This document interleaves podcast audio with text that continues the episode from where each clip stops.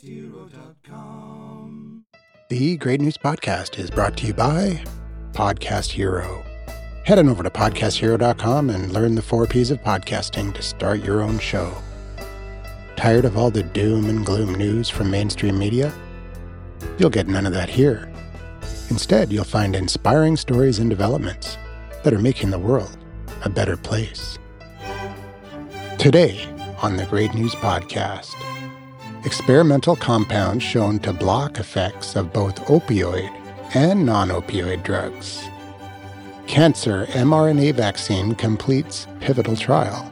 Apple waste may find use in health boosting chicken feed. A new low output battery could last for thousands of years and power the Internet of Things.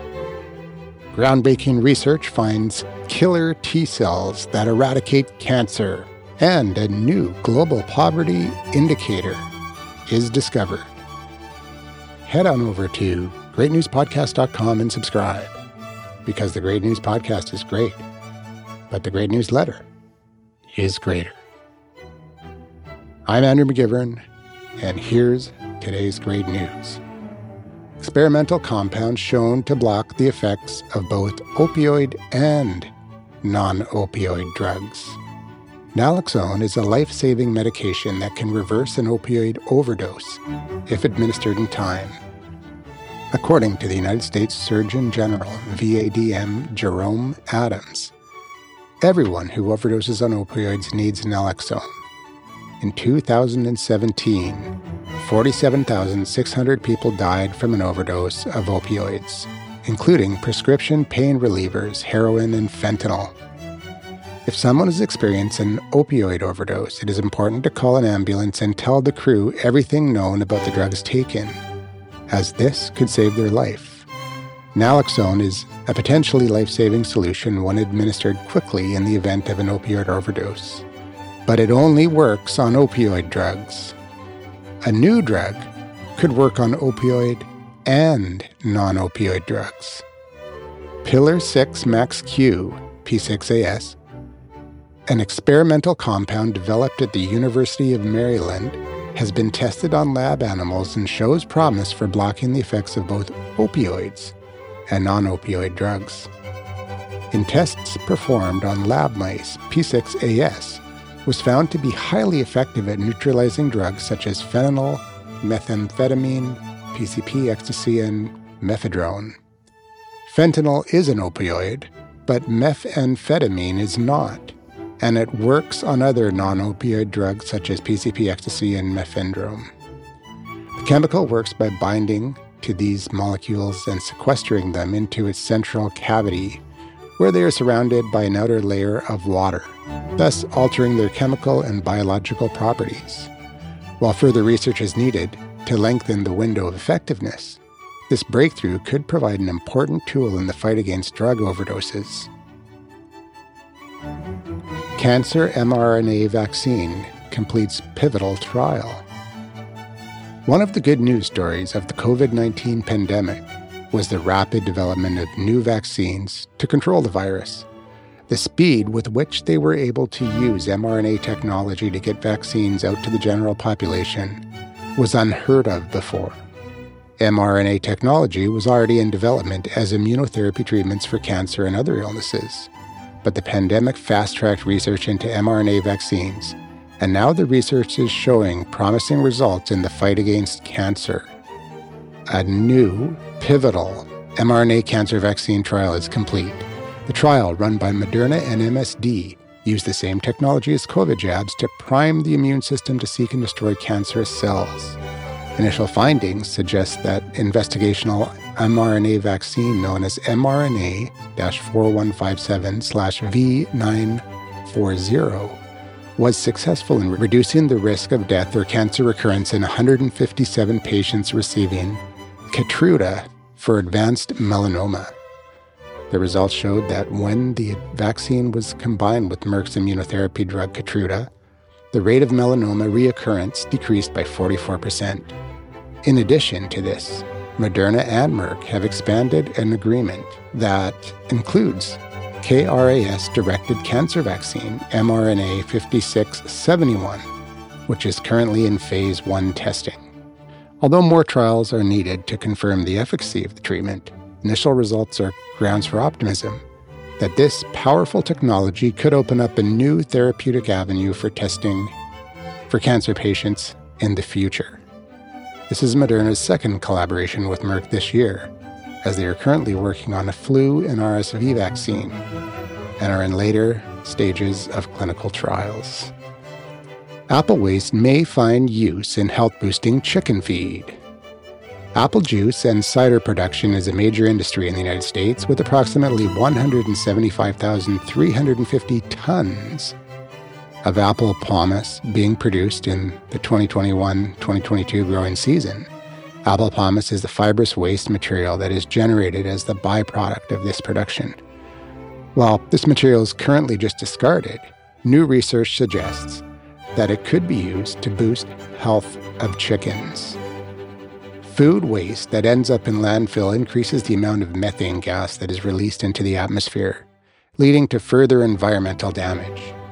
Allowing perfectly good food to go to waste also has serious consequences as mold spores can be released into the air and breathed in when opening the lid of a bin containing organic waste.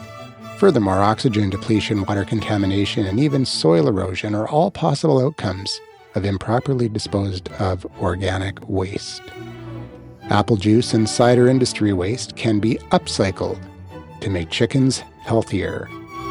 A team of scientists at Cornell University, led by Associate Professor Elad Tako and doctoral student Sidney Jackson, sought to investigate whether apple pomace enhanced feed might improve the health of broiler chickens using an established model for evaluating the effects of plant based compounds on gut health.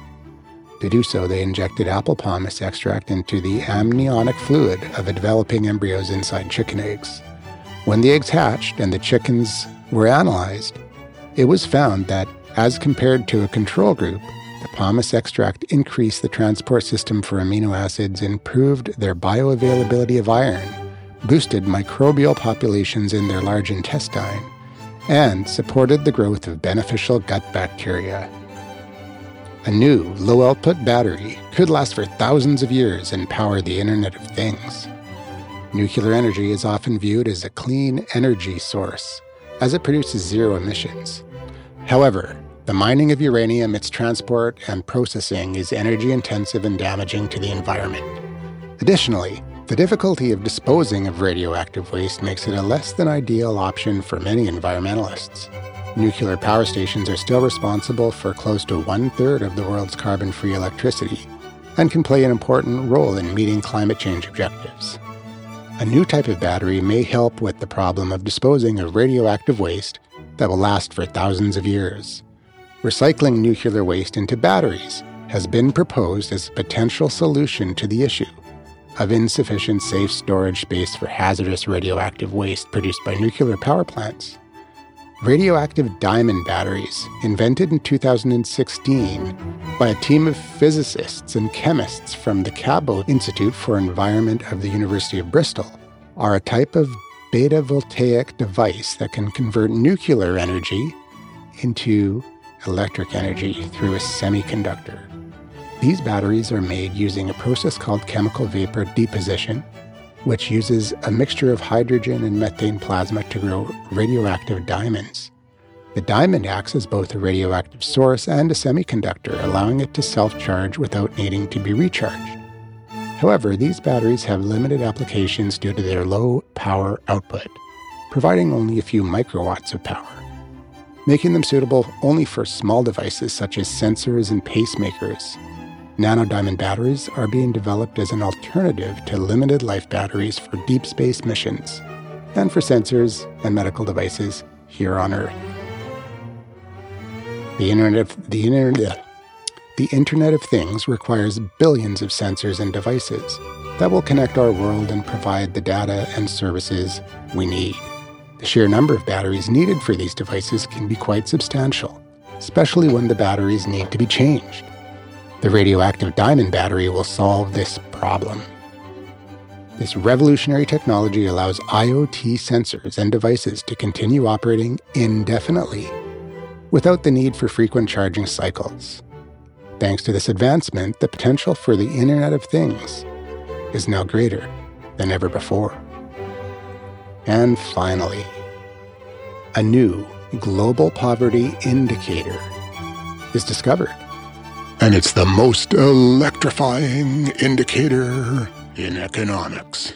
If you smell what I'm cooking. A new indicator of global poverty has been identified by Stanford study by a Stanford study published in the journal Nature. Economic indicators are data points that measure a country's economic performance and give insight into the future of the economy. In the context of poverty, economic indicators can provide valuable information about a country's poverty rate, income distribution, and economic security. These indicators include things like average weekly hours of work, gross domestic product, per capita, median household income, and unemployment rates. Additionally, social indicators such as access to education, healthcare, and nutrition levels can be used to measure the extent of poverty in a region or country. By combining these indicators with other data points, governments and organizations can get a better picture of poverty levels in a particular area and develop strategies to reduce poverty. But the most electrifying indicator of economics, what is it?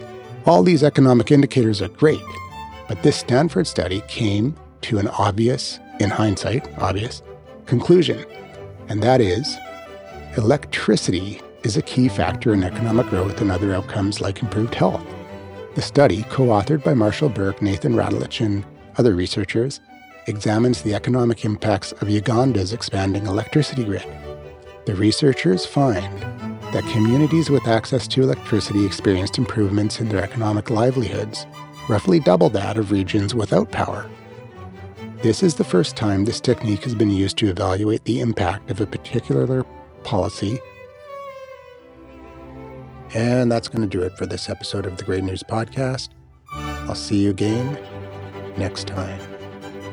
Have a great one.